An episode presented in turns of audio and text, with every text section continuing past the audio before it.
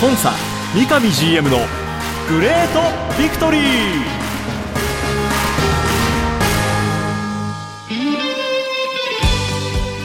北海道とともに世界へ。スポーツによる地域活性を目指す北海道コンサドーレ札幌。この番組では北海道コンサドーレ札幌の三上博勝 GM がラジオを通じてサポーターの皆さんや地域の皆さんの質問にお答えしていきます。今サポーターに伝えたいこと話したいこと呼びかけたいこと。三上 GM が本音で語り尽くすコンサ三上 GM のグレートビクトリー。今回はどんなお話が聞けるんでしょうか。幸せを作るお菓子石屋製菓の提供でお送りします。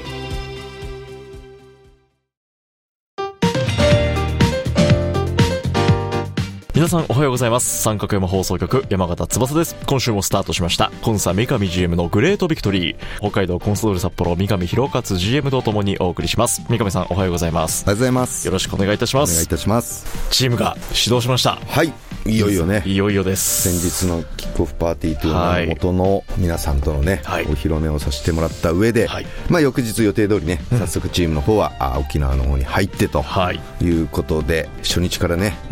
どんどんどんどんいはい。い準備をして、ええ。まあ、紅白戦もねスタートしたということを現場からね早速でしたね、はい、あの報告も受けてますのではい。しっかりいい準備したいと思います。すでにチームメンバーは沖縄入りをして、えー16日から正式にトレーニングはスタートしてということで、まあ、我々サポーターにとってもあのキックオフイベント、まあ、当日札幌ドームにねお越しいただいた方も配信でご覧になった方もたくさはんいらっしゃったかと思いますけども、やっぱり気が引き締まるというか、うん。本当に今年この布陣で行くんだっていうこのチームの、まあ、この姿を一つ見て、はい。まあ、これからね1ヶ月以上、まあ、チームは、えー沖縄熊本と少し北海道から離れますけども、えーその間にねシーズンリーグ戦の方も開幕していきますし、まあ、ここから我々サポーターにとっては目が離せないえー時期特に情報をねかなり細かく追いたいはい、えーそんな時期にもなってくるのでこの番組でも、えーチームの最新の情報もいろいろと触れながら進めていきたいと思います。さあ三上さん2024年のチームメンバーが、はい。えー一斉に発表になりました、はい。えートップチームまずこの2024年スタートは28名はい。の選手ですね、はい、でそのうちこの番組でまだ触れていなかった2024年新加入選手の選手評価を三上さんから今日は伺っていきたいなと思うんですけども、はい。まずあのゴールキーパーで淡川俊太選手がはい。かつて札幌でもプレーしましたけども、はい。えー JFL の鈴鹿ポイントゲッターズアトレチコ鈴鹿クラブはい。という名称に今ね変わりましたけどもこちらから完全移籍加入と。そうですね、まあ、あのと今、山形さん言っていただいた通りね、過去にうちでずっとこうプレーしていましたし、はい。アカデミー出身ですから、うん。まず彼の、うんもうパーソナリティ的な部分、えー能力的な部分、はい。えーさらに言うんであれば、彼が、まあ、今目指している姿なんかも、はい。僕らはまあ分かっていて、ええ。まあ、あのうちの方からその鈴鹿さんに行った時もね、はい。彼なりのそのお当時としては、やはりその試合出場というものを何よりもと。お求めていくんだっていうことをね、はい。えー聞いて、えー彼の意思を尊重しようということで、まあ、当時そういう形をしてましたと、はい。でそこから、まあ、シーズンがね、えー経っていく中でもかなり実はその後もね、まあ、彼だけではないんですけども、はい。結構うちにいた選手とは、まあ、僕自身もいろいろ連絡を取らさせてもらってる中で、えー。まあ、赤の方もですねあの連絡を取らさせてもらってずっといましたと、はい。で実は、まああのーこの新シーズンもね、うん。あの鈴鹿さんの方から、はい。実はオファーを、まあ、もらっていて、はい。えーいる中で、ええ。年末に本人の方から、はい。まあ、鈴鹿に何かもんあの問題があるとか、ええ。不満があるというわけではないんだけども、おありがたいことにオファーも実はもらってるんですと。なるほど。ただそろそろ年齢もあるので、はい。えーセカンドキャリアのことも考えなきゃいけないし、はい。一方で現役を続けるとしても、うん。別なところで別な環境で鈴鹿さんからいただいているけどもプレーしたいんだよねっていうことを実は年末に、はい。あの相談を受けていたんですね、はい。なので、まあ、もしプレイヤーとして辞めるんであればこういう方向とか、はい。こういう形でクラブに関わることってできるんじゃないかっていう話であったり、うん。いずれにせよプレイヤーを続けたいということであれば、はい。あー我々クラブの方でもね、えー、他のチームのゴールキーパーの編成状況なんかを聞いてみるねっていうようなことで実はあの相談にあの乗っていました、はい、そういう中であの前回のこの番組でもお伝えしましたけども、はい、昨年までいたうちの松原というね、はい、また別なキーパーが基本的にはもう今シーズンも我々でというところまで、ええ、まあ、本人ともある程度口頭合意的なねものができていた中で、まあ、お伝えした通りね、えー、水戸から急遽オファーがあり、はい、当時の松原としてはこの昨年の1年間が過去最高に自分自身が成長できた1年だっていう手応えがあるがゆえに、うん、やはりピッチでね表現をしたいというようなことで、うん、急遽まあ移籍が決まったと。そそういう時に先ほどの、まあ、アーカの話に戻るんですけども、はいはい、まあ、クラブとして、まあ、個人的にも相談を乗っていて、はい、まあ、実はある別なあのチームにですね、はい、推薦をし、まあ、そこで決まりそうな雰囲気だった時に、まあ、我々クラブとしてもこういう状況だったので、えー、改めてね、えー、アワカの方に、い。や、まあ、今までこういうことをして、まあ、自分らなりにお手伝いというかね、はい、別なクラブを紹介しといて、あれなんだけども、うん、実は急遽我々のクラブとしてもこういうことが起きて、はい、もしよければ一緒にもう一度ね、えー、うちでやってくれないかっていう話を、まあ、急遽をさせてもらったっていう状況の中で、まあ、先ほど言ったようにそれ以前に、あのー、いろいろな相談とかコミュニケーションを取っていたこともあり、そこから比較的に、まあ、本人もね、えー、このタイミングでもう一度、うん、この赤黒のユニフォームを着てやれるんであれば、はい、あそういう、まあ、出るっていうことをね、うん、第一に考えて一回出てさらに次なる挑戦に行こうと思ってたけども、はいクラブのそういう要請であるんであれば、えー、僕としても戻りたいっていうことを、まあ、即決のような形で伝えてくれて、はい。まあ、我々クラブとしては本当にありがたいね、えー、ことだなっていうふうに思いましたし、まあ、選手がやっぱそう思ってくれるっていうのは、うん、やっぱり、まあ、本当サポーターの方含めたね、はい。えー、このいつも言うこのコンサドーレを取り巻くこの雰囲気、はい、空気感そういったものがね、うん、すごく大きかったんじゃないかなっていうふうに思ってます。はい、なので、青かに僕らがね、期待していることは、やっぱり鈴鹿さんで本当に実践経験かなり積んできましたから、うんえ。ー、まあ我々にいた時よりもより実践を経験した彼がね、うん、えー、我々がやろうとしているサッカー自体はもう彼も分かってますから、はい、その経験、出場実績等々を踏まえた中で、うん、やっぱりゴールキーパーグループという中でのその競争と、一方では、あ一つしかないポジションですから、誰か一人が決まった時には、責任持ってみんなでね、はい、えー、その代表するキーパーを送り出す、そして翌日からはまたライバルとしてね、4人があ切磋琢磨をしていくという関係性を、うん、築いてくれる貴重な一名になるなっていうふうなあ評価、はい、お願い等々をね、えー、させてもらってます。そして今回再びこのクラブでプレーをするというね、はい、若俊太選手。さあそして横浜 FC から完全移籍加入が発表になった長谷川達也選手、はい。これあの先週の放送の最後の最後の三上さんがまだ動いてますってね、はい。はい、一言。残したまさにその翌日に発表になりました、うん、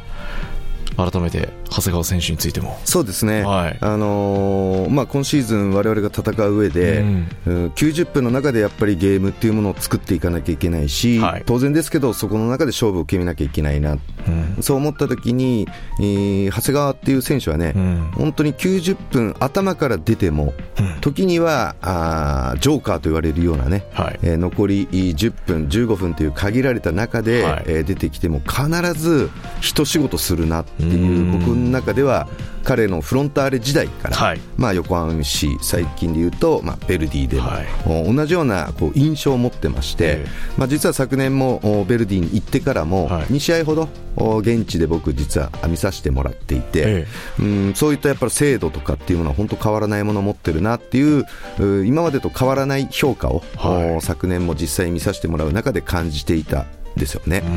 そういった中でより今シーズンね我々としてはやはり頭から出る選手当然長谷川もそこに食い込んでいくだけの可能性あると思います、はい、仮に、えー、いろんなバランス等々を考えて最終的には監督がね、うん、先発メンバーを決めて、はい、仮にその先発メンバー11人に入らなかったとしても、えー、必ずやさっき言ったようにジョーカー的な役割の中でも流れを変えて、はい、えー、結果我々に勝ち点1勝ち点3というものをね、もたらす大きなこう選手になり得るなっていうふうに思っていたので、はい、ちょっとこのタイミングでね、うん、えー、お話をさせてもらって、えー、まあ急遽、はい、リリース的には急遽だったと思うんですけども、はい、まあ、あの決まったというようなところなので本当彼に期待するのはね、まずはやっぱり今我々が作ろうと思っていたサッカーに本当適した選手の一人だと思ってます、うん、具体的にはシャドウもしくは左のワイドをね中心に、はい、えー、編成上考えていて、現場ともそういう話をしてますし、はい、本人にもそれを率直に伝えさせてもらった中で、うん、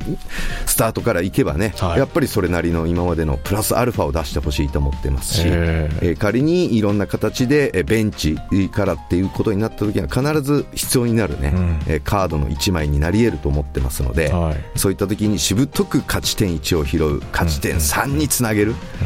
うん、うん、そういったところで本当大きなあ彼は力になるなというふうに思ってます、はい、今日はあのこの番組で触れられていなかった選手としてピックアップしてね情報をお伝えしていきました。ここでビクトリーメッセージご紹介してもいいでしょうか？はいお願いします。ビクトリーネーム自由さんからですね、はい、えー、先日発表された契約合意スタッフ選手の発表その中に昨年は岩手クルージャ盛岡へ期限付き移籍されていたドーグラス・オリベイラ選手、はい、ドド選手の名前がありませんでした、えー、ドド選手の去就について分かる範囲でも教えていただけないでしょうかと、はい、いただいております。はいえー、自由さんありがとうございます、はい、えーと、ドドに関してはですねまず一つ言えることは24シーズンその我々と一緒にやるということはあのないですと、はい、でその中で、えー、昨年末からあつい最近も含めてそうなんですけども、おチームを次のチームが決まりそうな、はい、もう少しで状況ですっていうことを先方から、はい、あ一応連絡をいただいてます、ええ。ー、同時に先方からはね、うん、それがもう少しで決まりそうなので、うん。もうそれが決まった段階で、完全移籍という形でクラブからお話をしてい。ただけませんかっていうような依頼も受けているという状況で、今はその連絡をね、えお待ちしてますと。ただ我々としても1月31日までは、まあ、あの基本的に我々昨年までの契約が、まあ、サッカー界2月1日から1月31日までの、まあ、契約ですのでそういった意味で言うと、まあ、31日までは、はい、あそちらの意向にも沿った形でできる限りお待ちしてますので、教えてくださいと、はい、ただ2月1日以降にはどうしてももうそれは契約もなくなってしまう、なくなってしまう以上皆さんにね、はい、えー、何らかのアナウンスはしなければいけないので、えー、そこまではお待ちしますねっていうところで今終わっているっていう状況ですね。これが今の、まあ、現時点での、えー、状況ということで、はい、えー、クラブのこの名前も背負って戦ってくれた選手だったので、はい、まあ、一つ気になっているメッセージとしていただきました。さあもう一通、はい、トリネームコウさんからです。こんにちは。こんにちは。こんにちは。今シーズンも2024年四季攻撃的なサッカー楽しみにしています。ありがとうございます。三上さんに質問です、はい、ウリセス通訳は、はい、キックオフイベントでは紹介がなかったんですが何か情報あればお願いいたします。はい。メッセージありがとうございます、はい、同時に、まあ、仲間であるね、うん、あのウリセスのことを、まあ、心配をしていただいている、はい、うん、あの本当嬉しく思います、実はこれあの通訳でいうとハリーというね、えー、英語通訳。はい。古くからで言うとその J・ ボスロイドと去年までで言ったらミランなんかを担当していたハリーっていう通訳、はい、そしてまあ今あったウリセスね、はい、うん、今の選手メンバーで言うと、やはりその通訳としての業務がないっていう状況は、うんうんあ間違いなかったので、ね、あの本人方ともいろいろ話をさせてもらって、はい、でこのビクトリーメッセージにもコさんがあったように、うん、彼らは彼らなりに間違いなくこのクラブに、ね、貢献してくれてる人材だと僕自身も思っていたので、はい、まずなんとかね引き続きクラブに携わってもらう方法ないかなっていうことを実はあの考えていましたと、はい、で実はまだこれうちの社員も まだ知らない状況なんですけども、まあ、あの当該グループのメンバーにはすでに依頼をし顔合わせもさせてもらってるんですけども、はい、まあ一つ今言えることはウリセスにしろハリーにしろですね。このクラブの何らかの形でまずはあの引き続きね貢献してもらうと、はい、彼ら2人のねやれること、うん、やりたいこと、はい、得意としていることっていうちょっと、まあ、業務的な、ね、部分も把握しているつもりなので、それが生きるような役割ポジションを、まあ、それぞれ彼らに打診をさせてもらって、はい、彼らも本来のクラブだったら、まあ、通訳業務がなくなれば契約が満了なんでしょうけども、うん、そう言っていただけること本当感謝しますと、はい、同時に、えー、本当にありがたく受けたいと思ってます。ということで、えー、まあ、そこに入るであろう部署のメンバーに、はい、まあ、僕が間に入ってですね、えー、顔合わせがつい昨日 まあ、はい、終わっているという状況なので、はい、まあ、本当、リスナーの、ね、高さん含め、うん、リスナーの皆さん、まあ、本当にありがたいことに心配していると思いますので、えー、まだ社員まで通達できてないんですけども、あの心配しないでくださいということと、本人方もね、うん、ぜひ引き続きこのクラブにね、うん、携わっていきますよっていうことを言ってくれてますと。でもしかしたらねこういう関係が、あのー、続くうちにね、やっぱりチームの方でまた通訳としてねそうです、ね、再度ね、チームのためにっていうこともあるかもしれない、はい、うん、そんなことも含めてね、正直に、えー、僕は彼らにも話をして、うんうん、えー、先ほどお伝えしたようなね、はい、形で、まずは24年スタートを切っていくという状況ですね。はい、えー、ウリセス通訳、そして、えー、ハリー通訳は、肩書きがなんかちょっと変わるということですね。そうですね。はい、通訳っていうのは、まずは一旦外れますね。はい、そこの役職がどうなるのかは、またこれも楽しみに、はい、えー、していきましょう。はい、えー、ビクトリーメッセージ、コウさん、ジュさんとございました。ありがとうございました。さあ、この新加入選手、そして復帰選手も含めて、うん、えー、このトップチーム28名で、早速もうすでに沖縄キャンプ入りをしております。まず、えー、チーム戦略、そして構想で、はい、それをキャンプでどういうふうに、うん、えー、体現していきたいかっていうところも一つ触れていきたいんですけども、はい、構想的にはね、はい、キックオフイベント等々でもお話しさせてもらいましたけども、はい、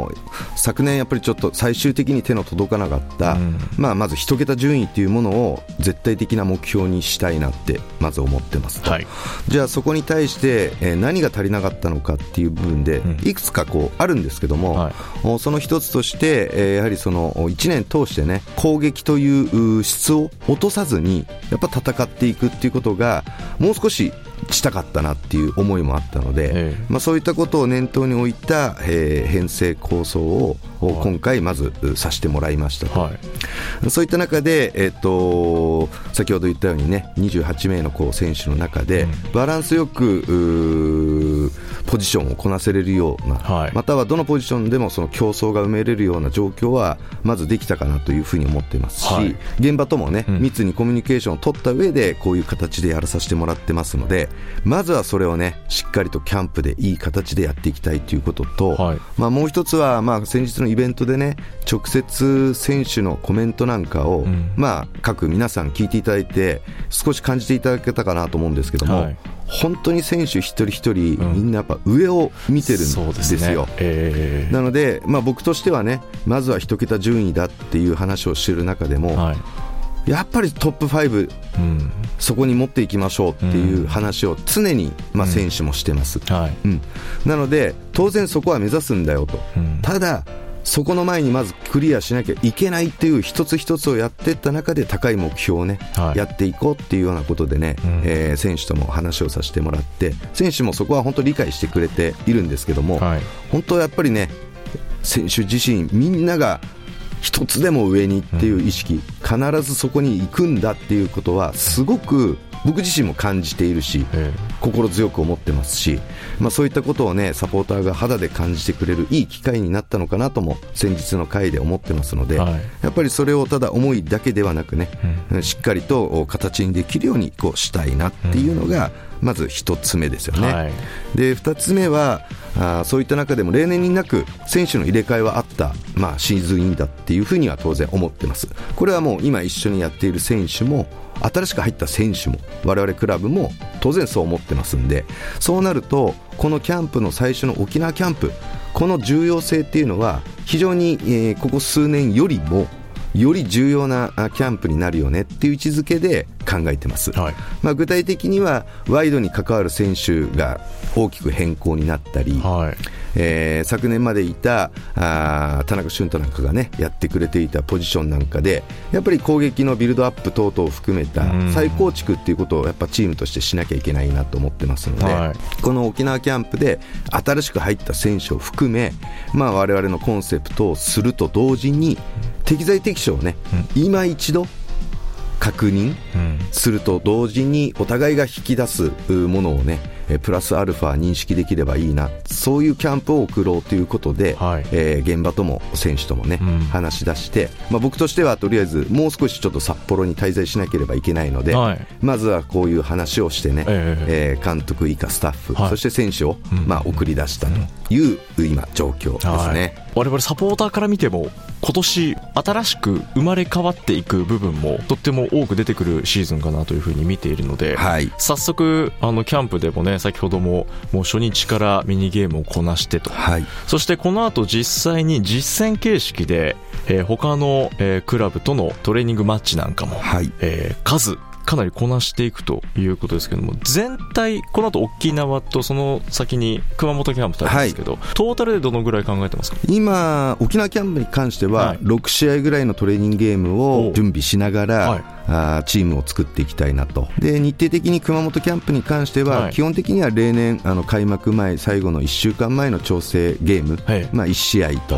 い。うようなのが、まあ、イメージ的には持った中で、まずは沖縄に対しては6試合やっていこうかということで、はい、現場とも話をし、はい、で対戦相手候補なんかにもね、うん、打診をさせていただいているという状況ですね。そんな中で、えー、今日のこの放送1月の18日ですがこの先直近で公開できるトレーニングマッチのスケジュール、ございますか？近々のところで言うと、はい、1月の20日、はい、あこの時に、えー、セリオーレさんっていう、はい、これ沖縄の社会人チームなんですけども、はい、まあ、僕らとしても対外試合初戦ですので、うん、えー、地元の方とおそういう交流も含め、はい、またはその体的にもね、慣らし的な部分も含めた中でまず1試合目やろうというようなことで、まあ、早速1月の20日に、はい。えー、我々の方で今キャンプをしている金町の方のグラウンドでね、はい。えー、11時ぐらいからゲームをやっていこうかとい。うような予定が一番近いところで、えー、組まれてますね。セリオーレさん、はい、沖縄県リーグ。そうです。そして今あの先週一覧を見ていると知っている名前が、はい。えー、上里和正、はいはいはい、そして上原慎也、はい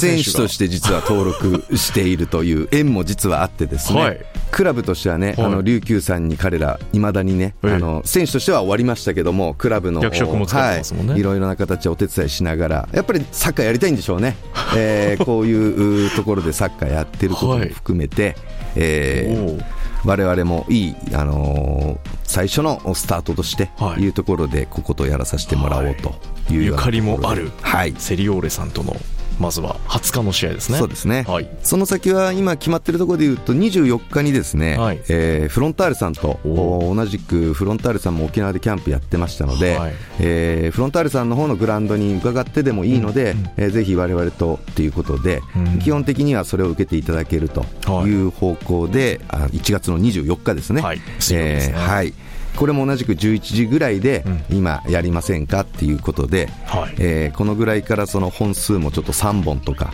まあ、4本とか、はい、ちょっとこれはコンディション、お互いのチームのコンディションを見てなんですけども、えー、あの決めていこうかなっていうことで、先に言った、あのー、セリオールさんの方は基本2本で考えて、はい、45分2本ぐらいで、ね、後半1試合ですね。はい考えて次は2試合目から少しずつギアを上げながらあっていうところで、はい、まあ、フロント R さん相手に3本等々をね中心にやれないかっていうようなことで今方向的には決まっていってると、はい、もうキャンプ始まってその週とそしてもう翌週はもういきなり J1 クラブ、まあ、今シーズン対戦する相手になるね川崎フロンターレさんと。そうですね。結構序盤から上げていきますね、はい、そうですね、まあ、一つの試金石として、まあ、フロンターレさんもどちらかというと、われわれと同じような立場で、はい、要するに昨年からちょっとメンバーの入れ替えが、比較的、はいね、フロンターレさんの過去の歴史の中でもあった方だと思うんですよね。で我々も同じような状況で、このタイミングであの一つお互いの自分たちの戦術をね自分たちなりに落とし込む。お互いそういう形でどうでしょうかっていうようなところでお話をさせてもらって実現ができるんじゃないかなと。まあ、その後にね4試合ぐらい、実はもうほぼほぼこう内定をしているようなね、はい、トレーニングゲーム状況なんですけども、うん、ここから先になればなるほど、ですね、うん、まあ我々のクラブとしては常にあの公開希望をしているチームなんですけども、はいえ。ー、対戦相手にやっては、やはりそのシーズンがどんどん近づくなりにすると、比例してですね、はい、どうしてもその非公開をど。うしても希望されるチームもあってですね、うん、まだこれ非公開が決まってるわけではないんです、はい。うん、その対戦相手さんの意向がまだ確認できていないというようなことで今日時点ではね、はい、これ以上ちょっとお話しできることってないんですけども、まあ、その他プラス4試合、え熊本入る前までに沖縄では6試合のねトレーニングゲームをしたいと思ってますし、えー、今お伝えした2試合以外の3試合目、4試合目、5試合目、6試合目について、はい、かつ公開できるということであればね、うん、随時、はい、クラブの方からもリリース等々インフォメーションしていきたいなというふうに思ってます、はい、さあ2024年シーズンがここからえー、間もなくリーグ戦ももう翌月1か月後というところまで来ております。ここからはキャンプで、えー、選手たちがどんな、えー、シーズンに向けての調整をしていくのかというお話を随時番組でも取り上げていきたいと思いますので引き続き気になる質問がありましたらぜひハッシュタグコンサ GV または三角山放送局のメールフォームの方からお問い合わせいただければと思います、はい、番組はコンサドーレ YouTube チャンネルコンサドーレ TV 各種ポッドキャストサービスでも配信中です。それでは今週はこの辺で。北海道コンサドーレ札幌の三上博勝と。進行は三角山放送局山形翼でお送りしました。今週もありがとうございました。ありがとうございました。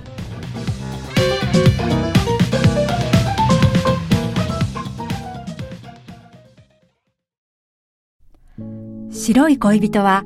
誕生から46年以上北海道で愛されています。